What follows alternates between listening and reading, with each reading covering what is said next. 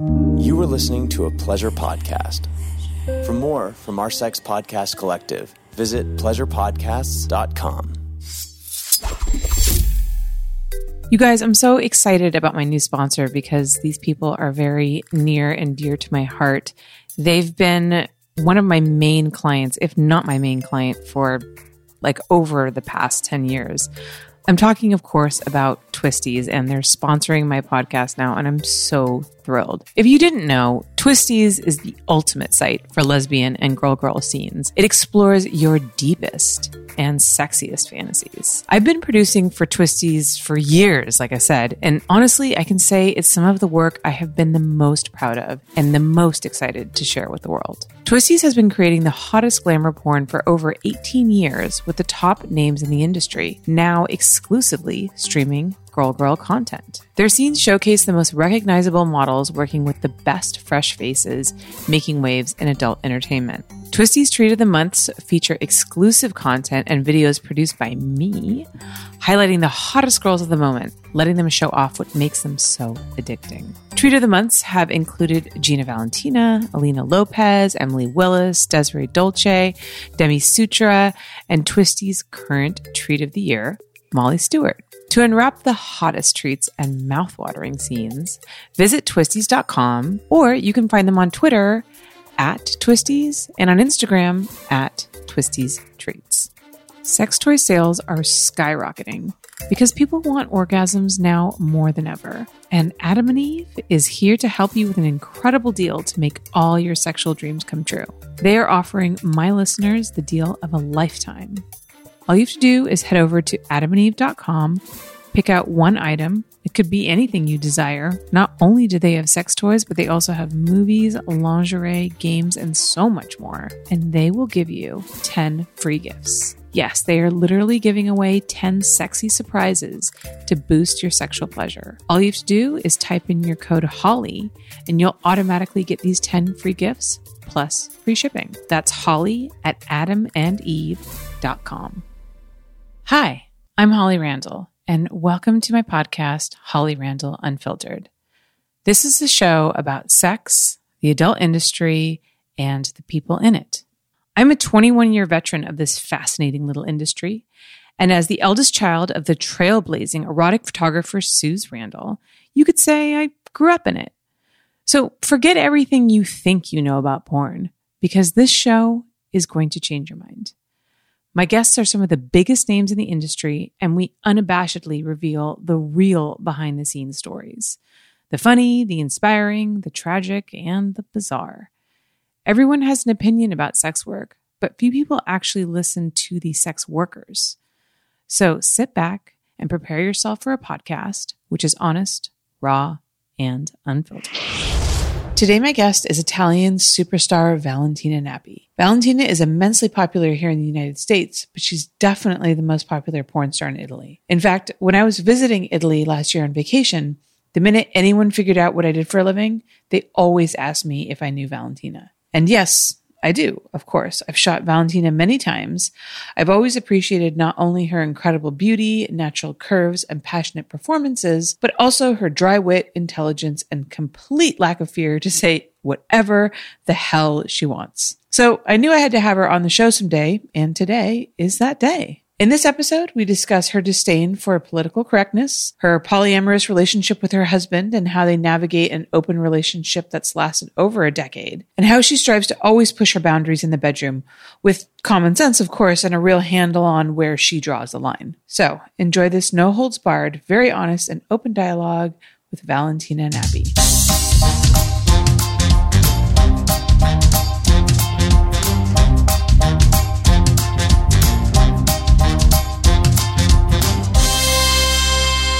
Hello, everybody. Welcome back to Holly Randall Unfiltered. Today, I have a guest from all the way on the other side of the globe in one of my favorite countries in the world, Italy. It is Valentina Nappi. Valentina, how are you? I'm good. Hi. Thank you so much for joining us. I know it's getting late where you are, whereas for me, it's like the morning. So we're on like totally different trajectories. I'm like still waking up, But I really appreciate you coming on. I've had a lot of people ask me for you. So I'm glad I could make their dreams come true. Well, thank you for inviting me. It was funny. I think I told you I went to Italy. I'm so glad we did this. We went to Italy October last year, and that was like our last big trip before the coronavirus hit. And I feel so grateful now that we made that trip. But I went to Italy, which I'd been to before, and I brought my husband, who had never actually left like the continental United States before. Yeah, that's really common in the United States. Yeah. So it was this incredible, incredible trip. I just love your country so much. But one of the funny things, and this should come as no surprise to you, is that whenever I encountered somebody who, for some reason or another, I told them what I did for a living, they always asked about you. Yeah, I'm really famous in Italy. I mean, I don't have much competition over here, so it's kind of easy.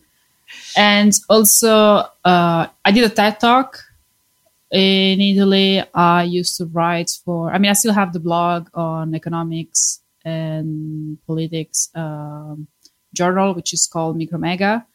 I feel like in Europe, performers have more freedom. They have more space to speak about porn or just to, you know, have different ideas. I've done really heavy provocation. That's how you say? Provocative. I've said really provocative things. Yeah. Things that I don't think I could afford to say in the United States because they will probably cancel me if I go that far. You know, like in Italy, people are more open. I kind of feel like there's more freedom of speech over here than over there. Do you mean by, you don't mean by the government, right? You just mean like a no, I mean by cultural way. So like in, you know, if you do certain things in the United States, I don't know, you will lose your job, or people on social media will like start to hate you so much that you will feel like you can't log in anymore. Stuff like that. I feel like in Italy, I mean, I had feminists and conservatives who are really heavy on me, but at the end, you know, I always win. Like, I can still say whatever the hell I want, you know. It's almost like over there, people are more open to listen to both sides of the argument rather than just being so entrenched in their own beliefs and everything that everybody else says is wrong. Yeah. And I think there's more vitriol. People are more open to think about morality in general. Like, you know, I feel like in the United States, it's more, or you're rather conservative, or you let people do whatever they want. Mm-hmm. And maybe in Europe, we ask a little bit more often what is right and what is wrong. So people are more flexible. Yeah. I mean, cancel culture is definitely rife in our society right now. And I feel like this really America, it's really United States. I don't see in other countries go as heavy as the United States with cancel culture. And I find it totally ridiculous. Yeah, no, you're absolutely right. We're a very angry country right now. You have all the reason to be angry. But you have to put the angriness in the right direction. Otherwise, you don't get anything. Yeah. I mean, the thing is that I think media deflects our anger. I think we're angry about the wrong things. You know, the real problems. I mean, there's so many problems that we have, but a lot of people forget like the disparity between incomes and like the widening gap between poverty and wealth, I think is a huge problem here. And that's, you know, our horrible healthcare system. These are all really big issues intrinsic to our government and, you know, things that we need to focus on. Basically, like, honestly, things like Bernie Sanders has been saying this whole time, which is why I really wish that he had gotten the nomination for the Democratic Party. But I guess he was too progressive. But, you know, the media deflects our attention onto like, oh, you should be angry about this and be angry about what Trump said here. stupid. Yeah, be angry about political correctness. And, you know, there's something to be said for all of those things. But I do think that a lot of times our anger is misdirected into places that aren't really going to move us forward as a country. And we get easily distracted by stupid shit. So it's happening in Italy too. Yeah.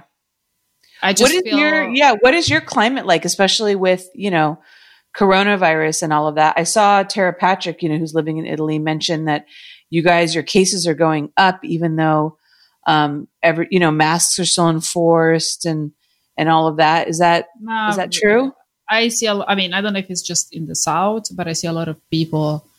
I mean, they'll wear a mask, but they will do a lot of private parties. And on certain occasion, they will not wear a mask.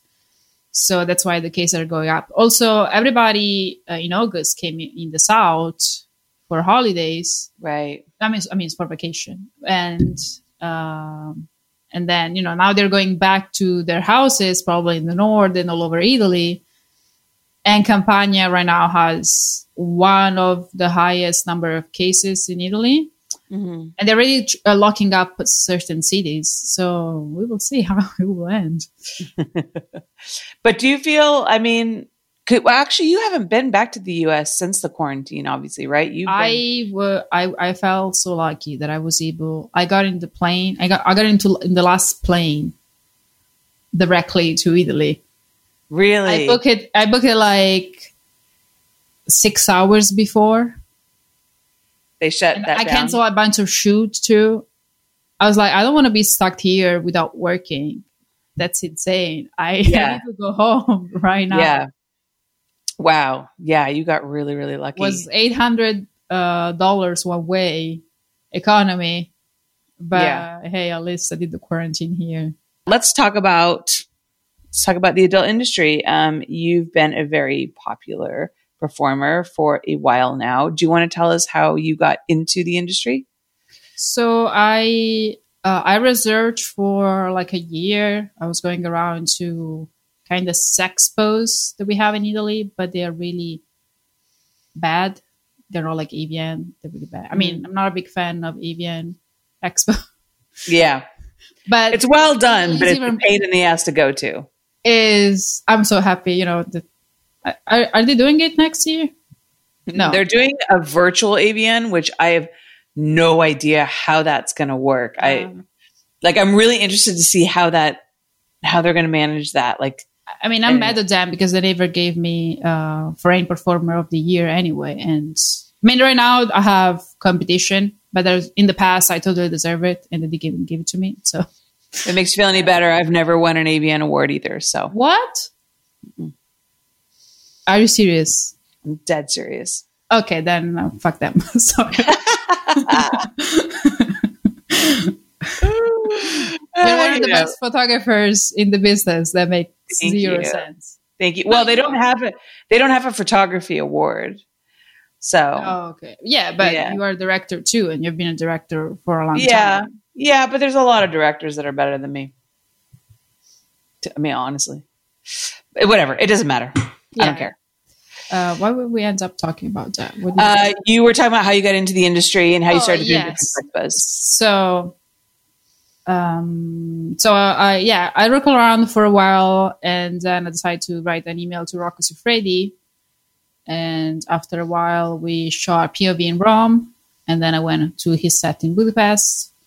How is it like working with him? Because he is one of the, you know, most legendary male performers, and I know that he's too much for some people, but some people really love working with him. So, how was your experience? I think he's too much for people now. I feel like performers of my generation are different.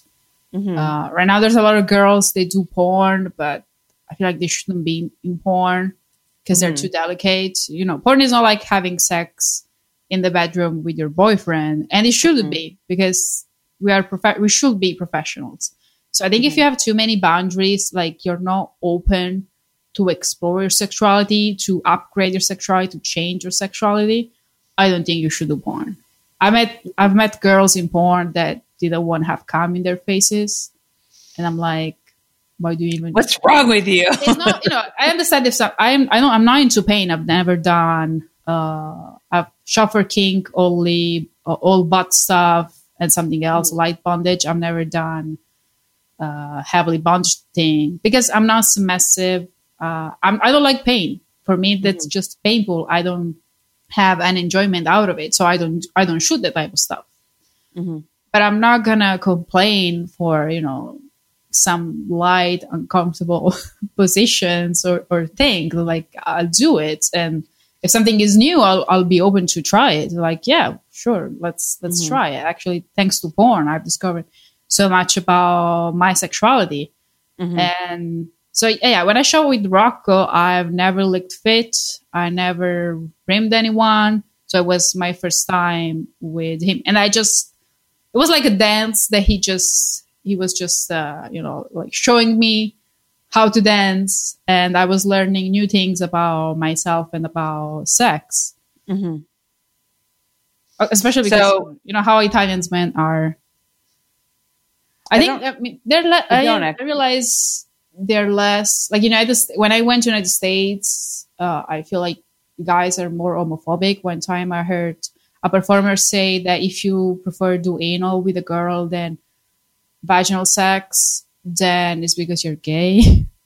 Yeah, we definitely are we're quite homophobic in this country for sure. And they're not really into rimming, or maybe they are, but they will not do it on camera.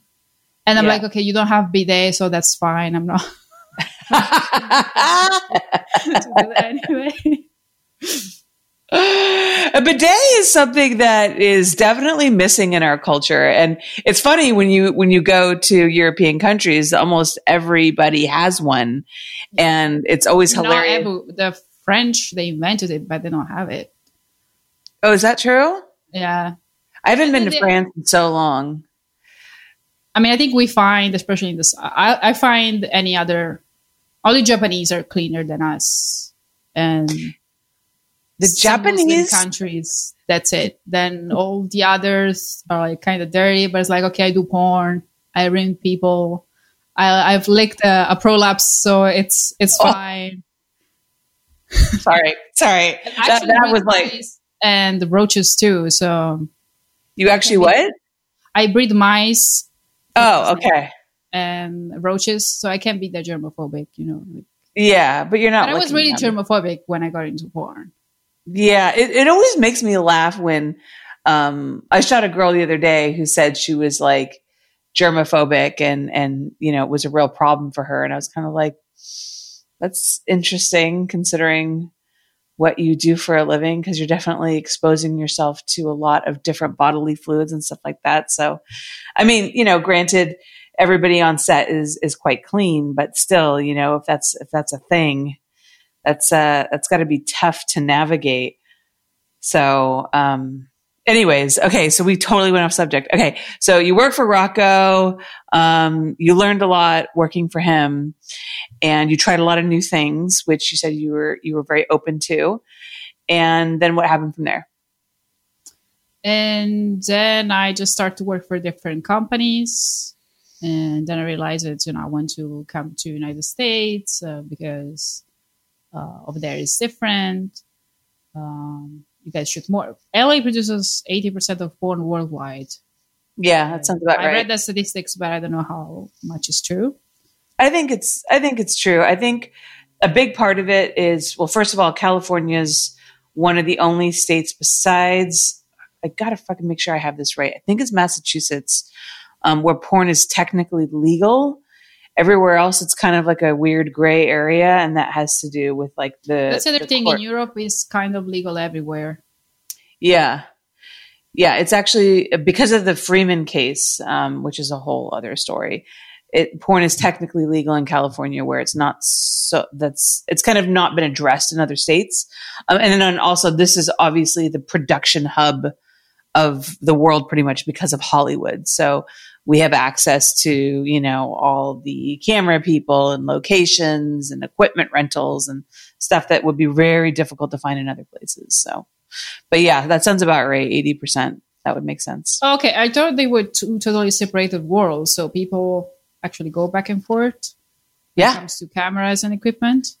Mm-hmm. Okay. So they just don't say it because, there's so much stigma. Even a makeup artist, if she does so much porn. That's so that in Italy, even if someone is against porn, they will never go after a makeup artist or don't hire a makeup artist just because she's done makeup on a porn set. That's really nice. I have a couple of assistants who you've met, who don't want to be on camera and don't want to have their names associated with it. Not because they personally have a problem with it, but they also work for companies like Disney and Nickelodeon. And if they found out what you did for a living, they would not hire you. In fact, I have a girl who I shot for Playboy who was very softcore. She didn't do any open leg or anything like that. And she's been bugging me to try to get her content taken down off of Playboy Plus because she got offered she got the possibility of getting like an acting gig for I think a kids show that might be on like Nickelodeon or Disney. And she won't get the job if they find out that she did Playboy. Like that's how crazy the stigma is. And I feel so bad for her because, and Playboy took down her content, but it's still out there. I mean, once things on the internet, can't get it off. And so she's probably not going to get this gig because she did some super tasteful nudes for Playboy that I shot. And the pictures were fucking. So it's just nudes. Beautiful. It's not even just nudes, not even open leg, no masturbation, not even open leg, super tame, but she won't get the job because she did it. I think in Italy, it will be all a problem if you are a teacher and you work with kids. Yeah. Well, it is a kid's show. So I think that's what it is. But again, it's just it's just nudity. I know, but. And it's glamour. It's glamour and it's nudes. It's I don't know. I don't understand. I don't understand where that idea comes from. Glamour shoots, I don't think it will be a problem in Italy. If you've been a Playboy model and then you become, an actor, an actress for kids, I don't think here will be a problem. Yeah, but if you interact directly with kids, you teach. If it's glamour stuff, no. There's no spreads. No, I don't think it will be a problem. Right. Never heard of anything like that. It's crazy. And I feel so bad for her, but there's nothing I can do. You know what I mean? Anyways, wow, we are really going on some tangents. Okay. So where were we? I think we're both the type of person that, when you start talking, you totally go to another direction. Oh no, it's fine. Whatever. Again, it's my podcast. I do whatever the fuck I want. Yes.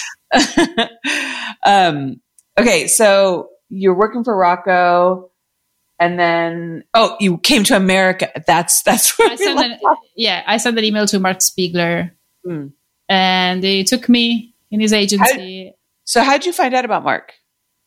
I mean, I was a big fan of Sasha Grey before, so I already knew he was his agent. And then Rocco told me he knew him, and that's how it went. I sent an email to him. I was like, I want to be like Bobby Starr. Oh my God. That is a flashback. Yeah, I loved her. I mean, my favorite was... she's Australian, right? I don't know. Is she the Australian girl? Blonde hair? I really watch movies. No. I'm thinking of a different... Okay, no. I know who you're talking about now. She's got dark hair. She's a brunette. Yeah. Okay, yeah. There's another Bobby something that we used to shoot all the time who was Australian and had blonde hair. Anyways. No, she was brunette. Yeah. I know who you're talking about now. Yeah.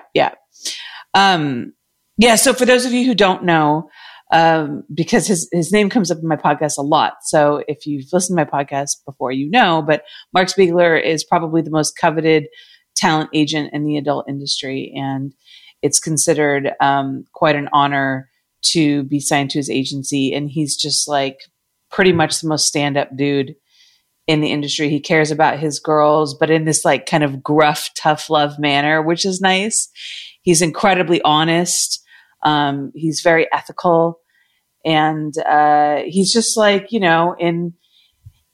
a career where sometimes you get agents who aren't entirely forthcoming or who try to take advantage of the girls or try to sleep with them. Mark is the polar opposite of all of those things. So I think I haven't met him when he was younger, so I don't know. But I think people bother him so much, it became that way. I gave him one time a problem. I was supposed to go to a location to get makeup done and then go to set. Mm-hmm. It was like really early in the morning. I was supposed to the call time was 11, but I had to be at the makeup place at 7. Mm-hmm. So my mind was totally confused. I ended up being stuck in the traffic for a long time because I went to the location first. Okay. That was the only problem I gave him. Then I never gave me actual problems. But I know a lot of especially young girls, they will be really late, so they don't show up. Or, I mean, of course, when a girl acts like that, then he usually breaks the contract with them, drop them. Yeah, he'll drop you.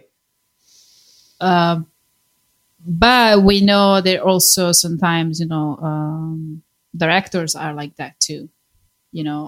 Things just get complicated on set because maybe you lose a photographer, so you lose a part of the crew.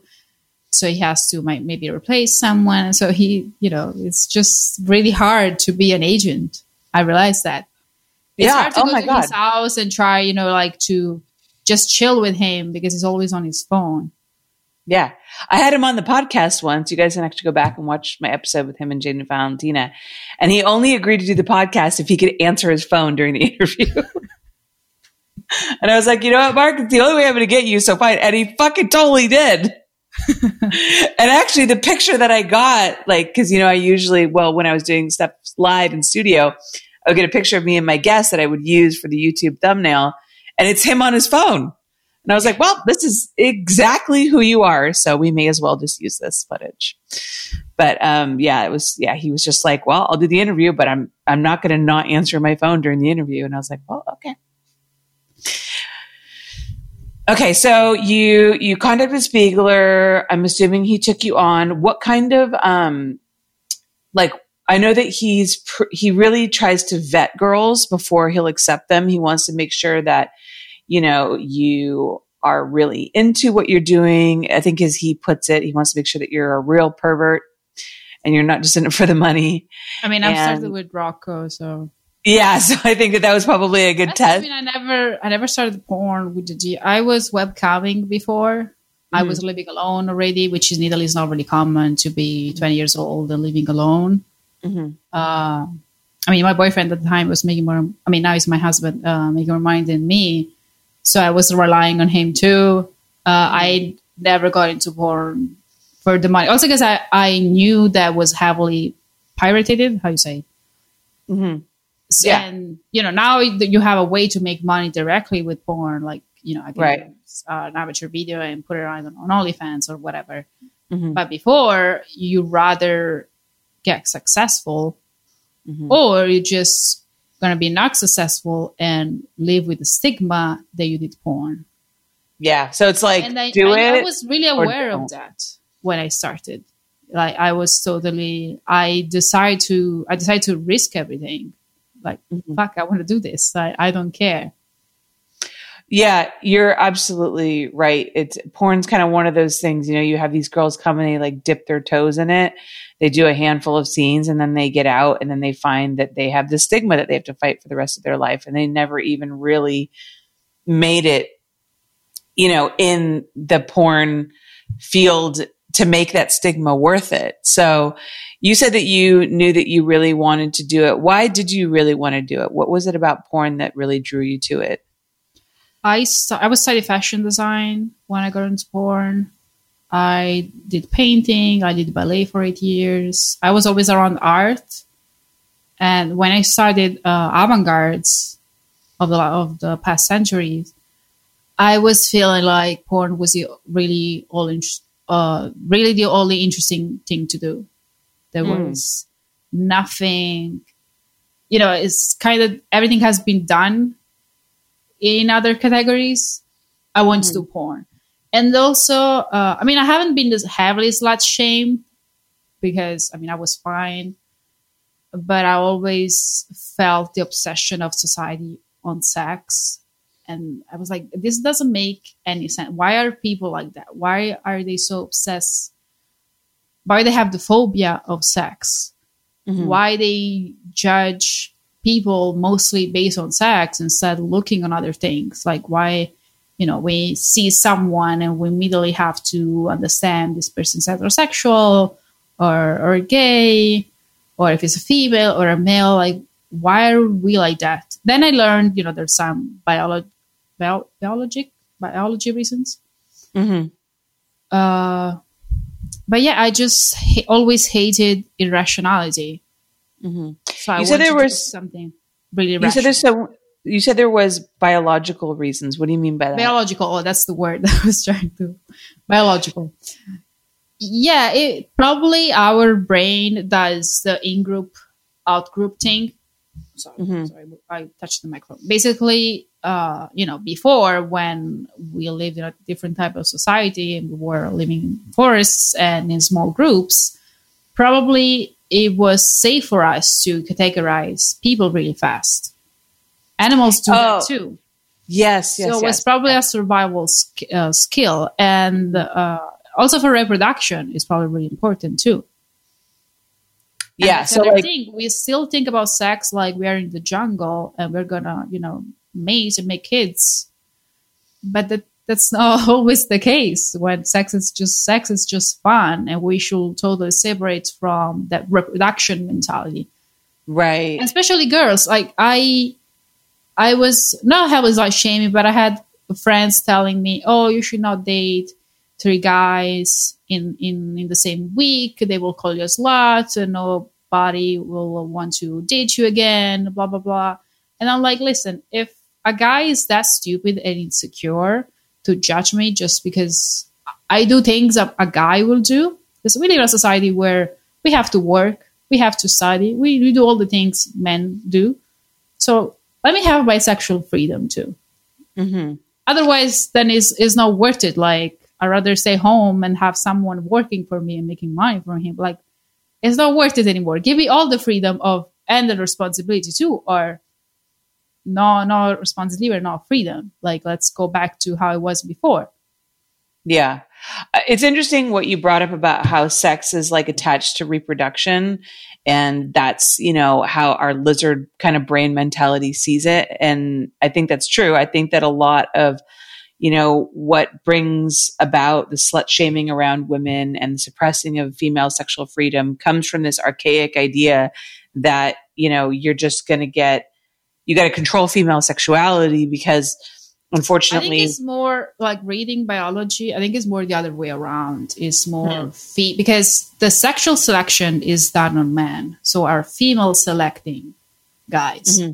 So I think guys, they have this mentality that if they don't do that, they will have hard time finding, like if you like sluts, they're going to have hard time finding a good partner because sluts just want to be sluts and you're probably too insecure, too jealous, you know, to get with the slut. So if you want to get a good girl, you have to agree with the good girls that slut shaming sluts. Mm-hmm. So it's a whole, both biological and culture mechanism. Is like the nature enforced the culture, the bad culture. Right. And if you look into religions, it's the same, which, I mean, I feel like Catholics were right in the past. They were trying to do some type of parental control, how you say? Oh, like controlling the amount of children that people are having? Yeah, with, you know, like if there were no tests, no birth control pills, no condoms, the only way to don't have random kids that had no one to take care of them, mm-hmm. will have to make sure couples stay together and make kids all inside the couple. So, you know, that was right. If I was living in a different area, I would probably be a nun. Or a virgin, or just a lesbian, like secretly a lesbian, I will definitely could not be a slut. I could definitely not have sex with 1,000 people in my lifetime because I will not have the technology to do that.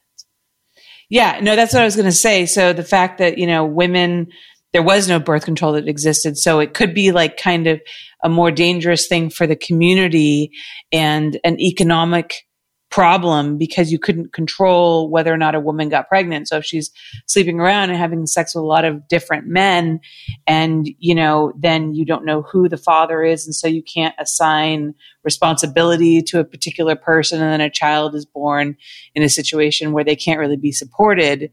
That's an issue. It's interesting because, I mean, really like kind of what we're getting into is about monogamy right now. And I had Christopher Ryan on my podcast at the very beginning of my show, who wrote Sex at Dawn. Have you read that? Sex at Dawn? No. I think you'd really enjoy it. So it's a fascinating theory about how monogamy actually came up alongside agriculture. So the idea is that when we were nomadic groups, hunter-gatherers, the idea of monogamy didn't really exist because people lived in like small communities and, you know, everybody could have sex with everybody because whatever child was born would be taken care of by that community. There was no sense of ownership. There was no ownership of land. So there was no such thing as like, you know, owning land, cultivating it, creating a surplus that would belong to you and become currency. Yeah, it's still real in some African places. People still live like that. So it was exactly right, and it was so it was an egalitarian society where everybody shared everything. Right, everybody was equal. There was no like rich, poor, that kind of thing. And then when agriculture came along, I mean, I'm not sure about that. This is the like basic idea. You know, obviously, like it varies. But when agriculture came along and people started owning land and cultivating land and therefore creating like surpluses, then this idea of ownership of currency came along. And alongside that came the idea of passing your surplus or your goods or your riches on to your children, right? Well, then you wanted to make sure that your children were your children. They weren't somebody else's children. So that's where the idea of having one woman who only bore your children came along. And that's paying for somebody else's kids. Yeah. Right. Exactly. And that's where the idea of monogamy came along. So it's a really interesting book. I'd highly recommend it. And if you guys want to go back and watch that interview with Christopher Ryan, it's one of my favorites because it's just, we covered so many amazing topics, not just that, but tons of other stuff. And like, I love the intersection of science and sexuality. And it is really important because I wish I knew all these things when I was a teenager. Mm-hmm. I wouldn't have suffered so much for nothing. Yeah, you know, when they say guys, they only want to have sex, even if they say they love you, but they just want to fuck.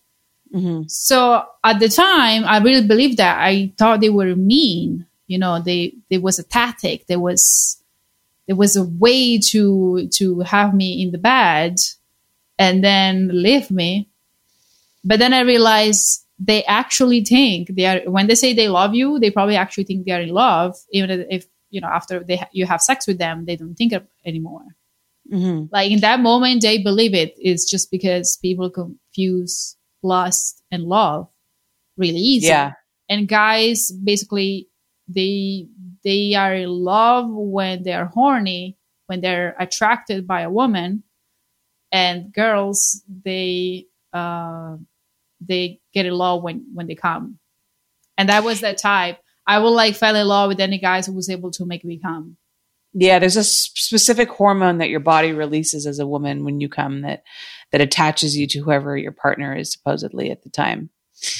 But I'm glad you brought that topic up because actually that leads me to another question I wanted to ask you about, which is your relationship with your husband and working in this industry. But first, we're going to go to a commercial break. Okay. And so hang tight, guys. We'll be right back. Holly Randall Unfiltered is brought to you by Trivia Star. If I were to ask you to name a member of the Beatles or New Kids on the Block, could you answer in under 15 seconds? If the answer is yes, then you need to play Trivia Star. Trivia Star is a free mobile quiz game that's entertaining and challenging. You can choose categories like music, sports, movies, TV, animals, and celebrities. There are over 60 categories to choose from, so there's always more trivia to explore. If you choose the correct answer from multiple choices and beat the clock, you move on to the next level. Trivia Star has 2,000 five-star reviews in the Apple Store. So join them today and see if you're smart enough to win. Right now, Trivia Star is offering you 2,500 coins and 500 gems when you download and play. Just go to the Apple or Google Store and search for Trivia Star. Again, search Trivia Star and enjoy 2,500 coins and 500 gems.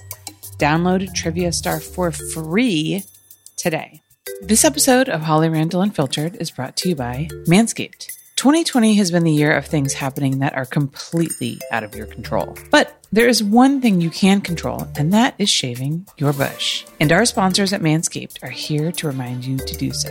The Manscaped Lawnmower 3.0 is a premium electric trimmer that's designed to give you a confidence boost through body image. Their ceramic blade and skin-safe technology are designed to reduce nicks or tugs on your fellows down low. The Lawnmower 3.0 is also waterproof and comes with an LED light so you can manscape in the shower, in the dark, or in a dark shower, whatever floats your boat. They also have their Shears 2.0, which is a luxury four-piece nail kit featuring tempered stainless steel tools that allow you to pluck your eyebrows and trim your nails in style. Go to manscaped.com and check out some of these life-changing products. In fact, listeners of this show will get 20% off plus free shipping if you use the code HOLLY at manscaped.com. That's 20% off with free shipping at manscaped.com.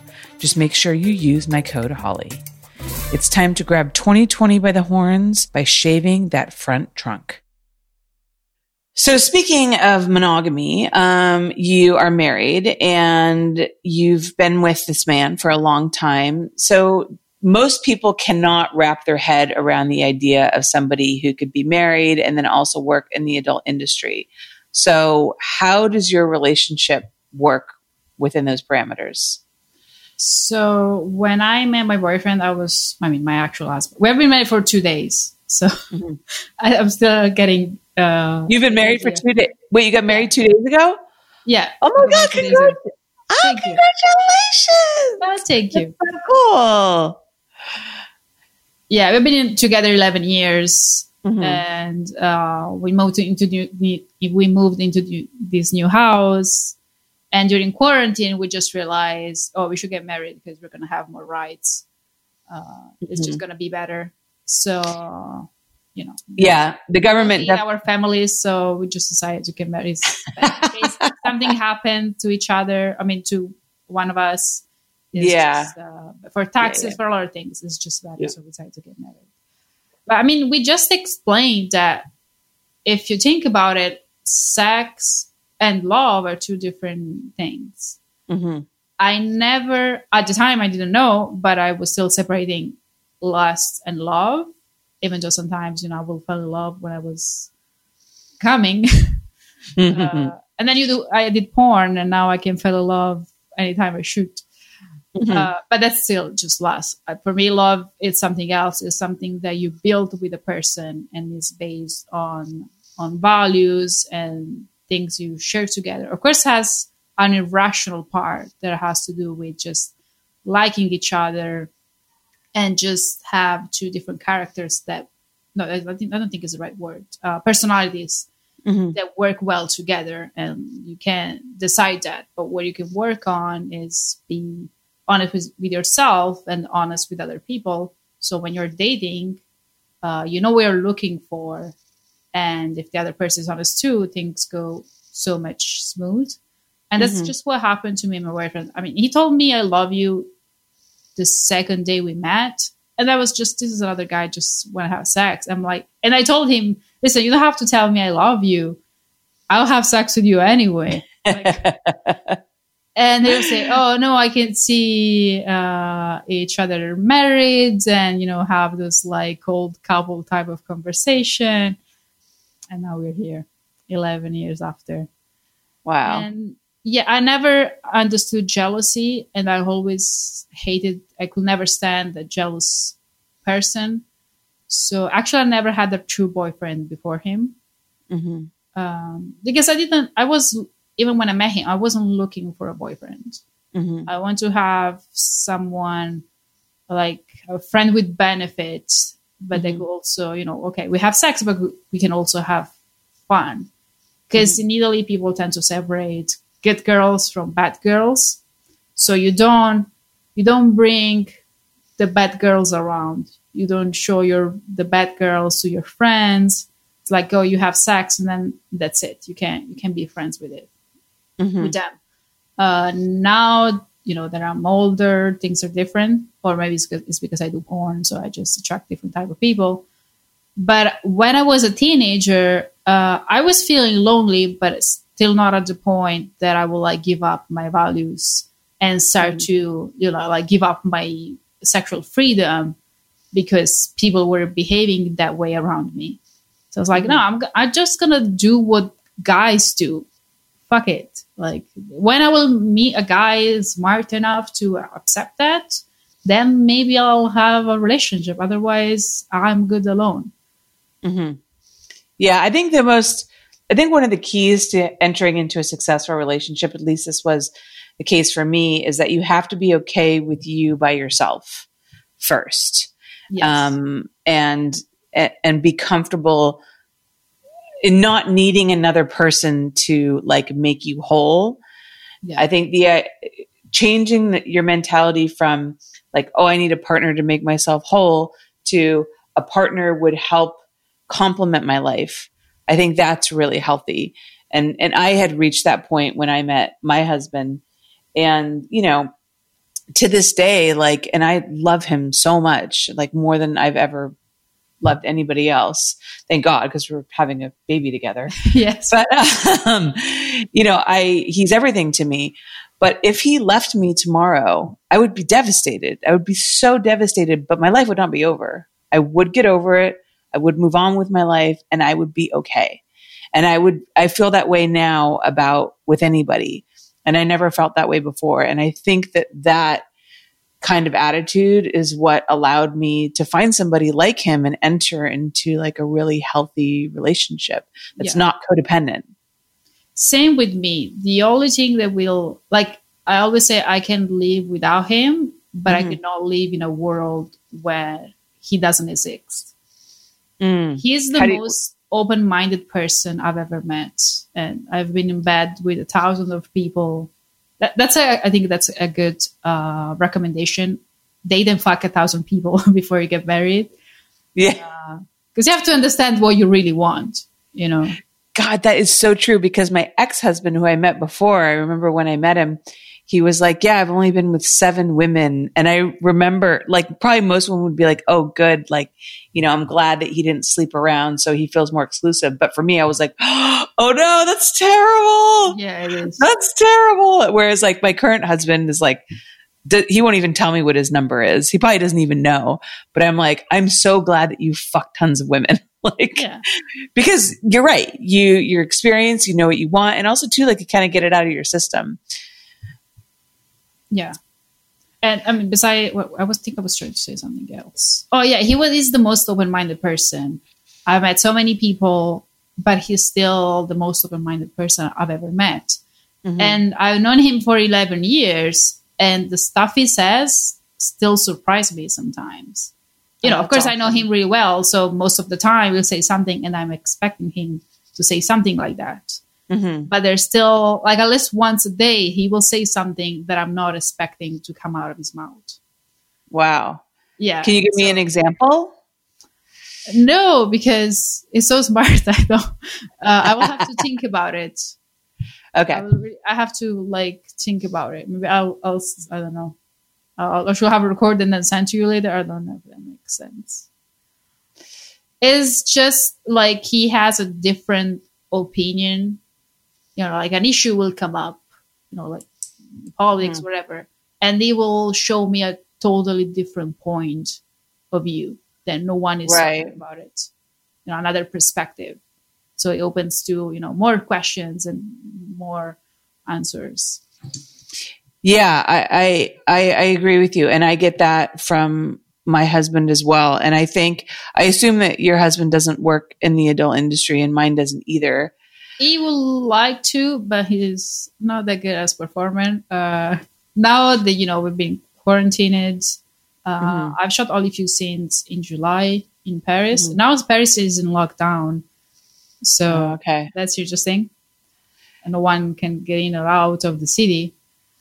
But I haven't shot with anyone because, I mean, I'm not scared of coronavirus. I just don't feel like doing it and just helping the spread of the virus. I will feel kind of guilty. Yeah. So I really miss shooting with other people. Right. I love my husband, but sometimes, you know, I just want to do something else. It will also inspire me more to shoot.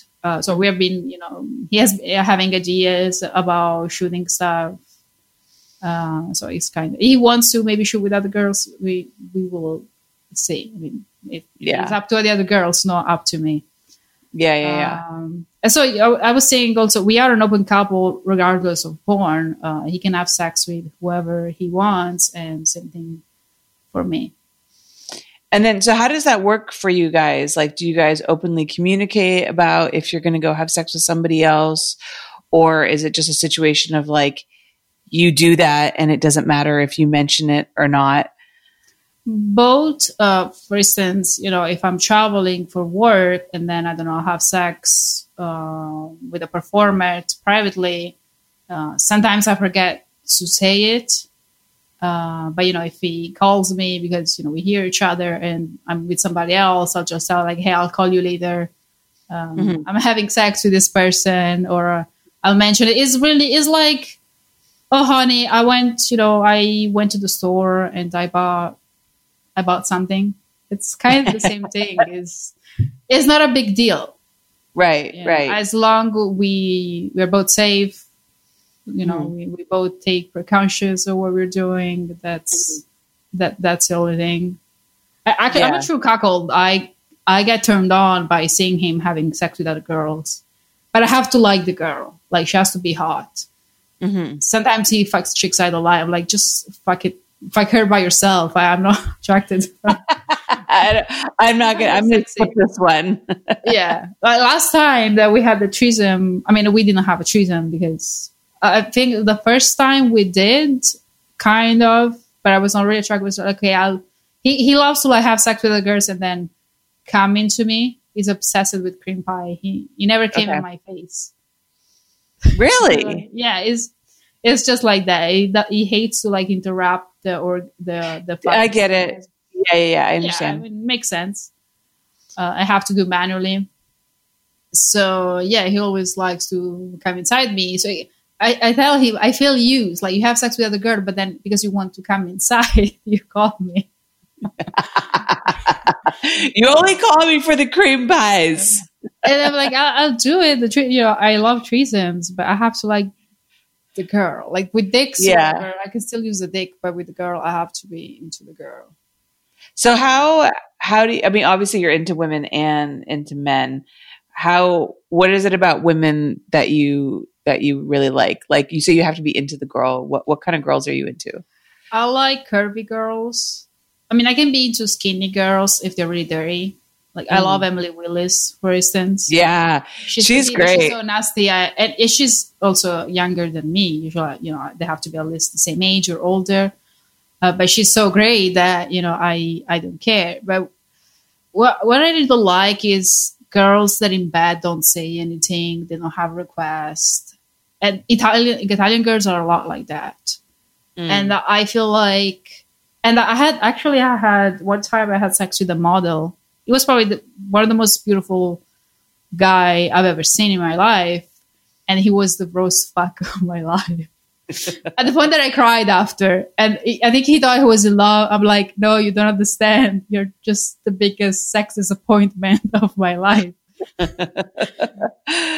Did he not try? Was he? Because I've had sex with a couple of like There was this one guy that I was dating once who was like so gorgeous and had this like incredible penis. And yeah, he was the most boring lay ever. And I feel like it was just because he feels like he doesn't have to try because he's so like good looking, you know, that he can just skate by on his look. He had a good penis. Mine had a really ugly penis. Like he was really ugly. It was really ugly. Like he was so good looking, but then his penis was horrible. But I was like, okay, I mean, you can't be perfect. And then he was complaining because I was asking him, I was telling him what to do. I was like, hey, I don't like the hand in that way. Can you lick it this way? Like, hey, you're rough with that beer. I was telling him in a nice way, you know, it's not that way. And he was complaining about that.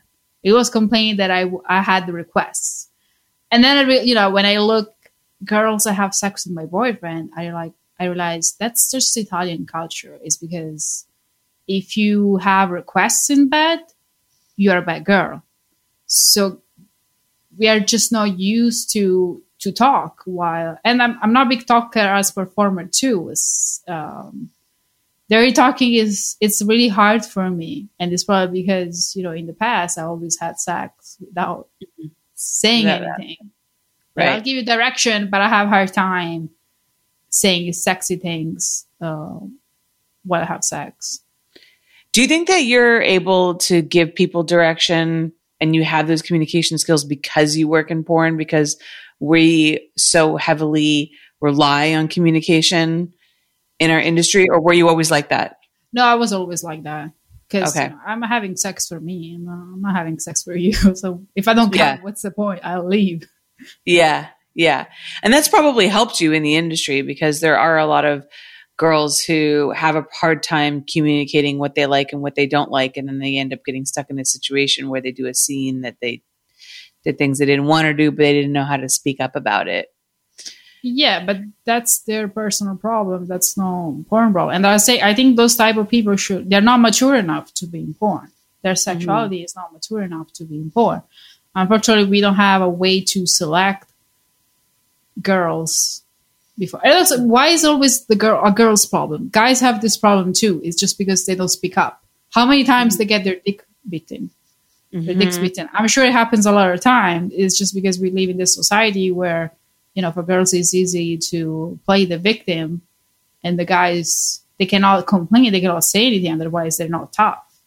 Right. One is tweeting, "Oh, bitch, you bit my dick on set. I'm gonna cancel you." Yeah, no, you're absolutely right, and it's interesting. I had Kieran Lee on a couple of episodes ago, and we talked about that because we are very hyper focused on the female experience, and if women feel like they've been taken advantage of, or if women have a bad experience, but we forget that men also have boundaries and they have, likes and dislikes, and that they have issues, and that should also be discussed, which is why communication just on set, as a producer, is something that's so important to me and something I'm really trying to get better at, and just making sure that everybody's really on the same page about everything. But at the same time, I think it's making porn lame. When I started, I have a video that a scene that I shot with Dogfight where I'm trying to lick two performer asses. One is Rigo Strong. I don't remember the name of the other performer. And, if it was on today's set, I think, it will be different. But at the time, because we were talking about boundaries so much, I felt okay doing it. And it became funny because those big, tall, muscled men were running around scared of me because I was trying to lick their assholes. And it's only in the scene, and it's hilarious. Like, they could pick me up and move. They run away. And now I feel I cannot do that on set. I want people to push my boundaries, and I want to push other people's boundaries. I think that's healthy for our sexual life. Mm-hmm. But now we cannot do it because we have this mentality that, oh, I'm not into that. It's like with food, with people like, oh no, I don't like pineapple on my pizza. I will never try that. Let me put it on your face, please. Then you can slap me. That's fine. I'll take that reply. But at least let me try it. And I Yeah, though I feel like there's a distinct difference between pineapple and, I don't know, maybe double anal. I mean, double anal is, you know, when things have to do with pain, I totally understand. Like, yeah, I've one time in it was like a mini gangbang with three guys in Europe.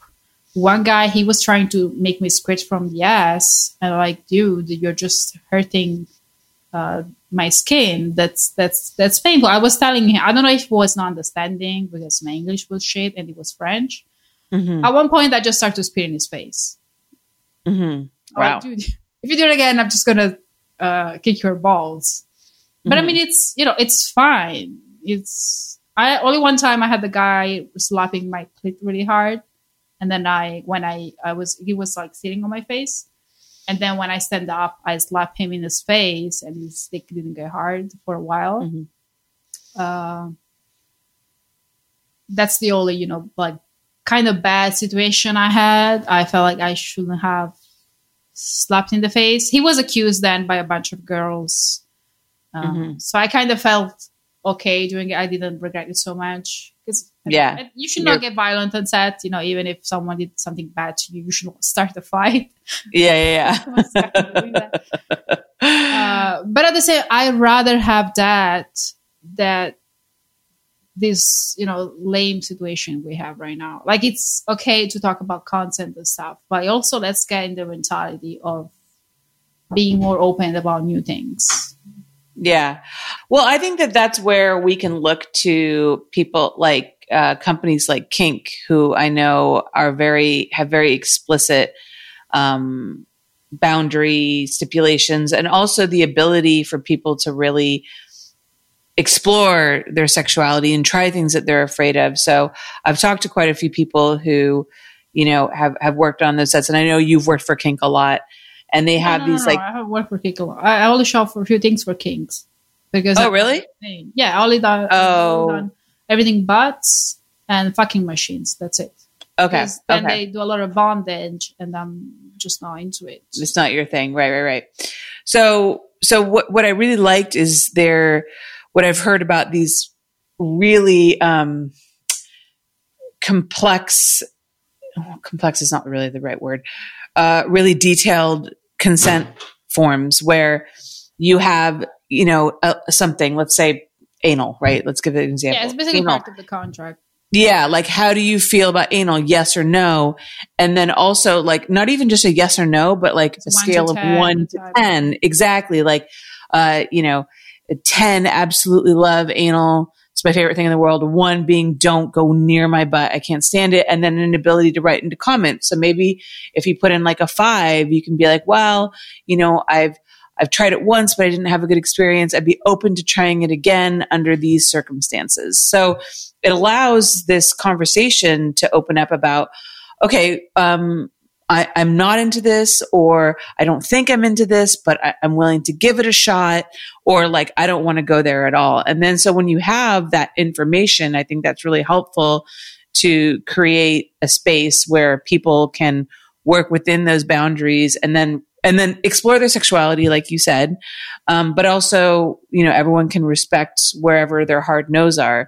And I think that that's something that the mainstream adult industry has been kind of lacking severely, I think, because, you know, BDSM is so intense and there's so many like different things that you can do with it, that when we're shooting quote unquote like vanilla scenes, you know, one feels like we don't need to have this explicit consent form. But I think in some cases with some girls and some guys, that would have really helped the scene come out better, and it would have, that level of communication would have prevented some of the problems that we've seen. I will do it on video, and also with actually trying, for instance, if you're spanking, like, try the 1 to 10 and say, okay, this is okay. But sometimes so much explanation kills the energy and the feeling. Yeah. So, and it's boring to fill up a contract that long about your boundaries. Like, let's be honest. Like, maybe if you get horny on set after you're not horny anymore. Yes, yeah. But you don't think, like, because I was talking to was it Allison Bowden, who's the CEO of Kink, or someone else? I think it was her. And she said that generally people fill out these contracts and they actually put it like in a database. And so you just do it once, and then obviously they check in with you to see if things have changed. But when you come in again, they like have this database of like what you're okay with. And so they already know what kind of scenes to book you in, who to book you with. Because I think once you get that out of the way, don't you think that like people are more comfortable to enjoy? Yeah, maybe every performer should have one pre-made for every set. Right. And then you decide based on the type of shoot, it's like, okay, well, today we're doing that type of scene, but here are my boundaries. If we do any extra, you're just going to pay me extra. That's fine. Yeah, it's just, I know what you mean. I do think that there are definitely people in porn that this is probably not the right industry for them. But you know, there's a lot of them right now. Yeah. So especially for me as a producer, and also dealing, you know, sometimes with people who just don't understand how to state their boundaries, and they don't know how to, you know, be assertive about what they like and what they don't like. I mean, obviously you're a strong woman, so you've never had a problem with that.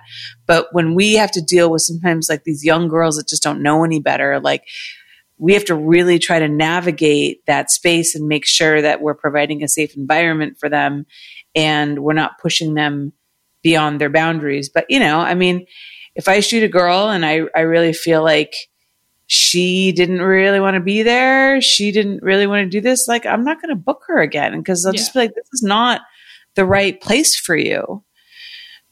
You know? So, and I think that that's what makes people like you so successful, because this is the right place for you. You know, like clearly you love your job. Clearly you love sex. You love porn. And I think the fans see that too. You know, the fans can tell when you're really into it. And that, I think, is a huge part in what makes you a successful porn star. Yeah, even though I didn't know any of that when I started. Like, I had an idea, but I didn't know. So it's, you know, when you start a career, it's always... also, because right now there are some, thanks to social media, there are some girls, I feel like they're not really into porn, but they became really famous through social media. So, you know, I mean, they're not shoot much mainstream anymore because they're mostly doing OnlyFans and stuff. Right. But, yeah. I mean, there's, you know, porn is so many different things. There's different kinds of porn that you can do that fits in whatever is comfortable for you. And if doing mainstream porn is not for you, then you've got OnlyFans and all that kind of stuff. So there's a lot of options for people, I think, for sure. So, well, thank you so much, Valentina. This has been really fun. When you've got an interesting guest, you just... time flies by. Oh, thank you. I mean, I always loved you. Oh, thank you. Oh, shucks. Oh. Well, I adore you too. And honestly, to this day, that stuff that I shot of you for Twistys, like in the with the flowers in the bathtub, and then that old car, remember? Oh, those are some of my favorite photos of all time. So you're an incredible model. You're so much fun to work with. Yeah, you have between the best... picture. There's only the guy who shot me for Penthouse. They shot really good pictures too. Is that the one where you got the cover and you're like the mechanic? Yeah, that's a great photo of you. Yeah, that was a really good one. That's one of my Clive McLean. Ones. Was it Clive McLean? No, he would work for Hustler. But I heard he died. Oh, was it Stephen Hicks? I think he was. If he died, yes, must be that guy. Yeah. Well, Clive McLean and Stephen Hicks have both died, unfortunately. Oh, wow. Okay. But I think Clive only worked for Hustler. And I know Steve worked for Penthouse. So, yeah, it was probably... He was like a blonde surfer guy. Yeah. Yeah. That was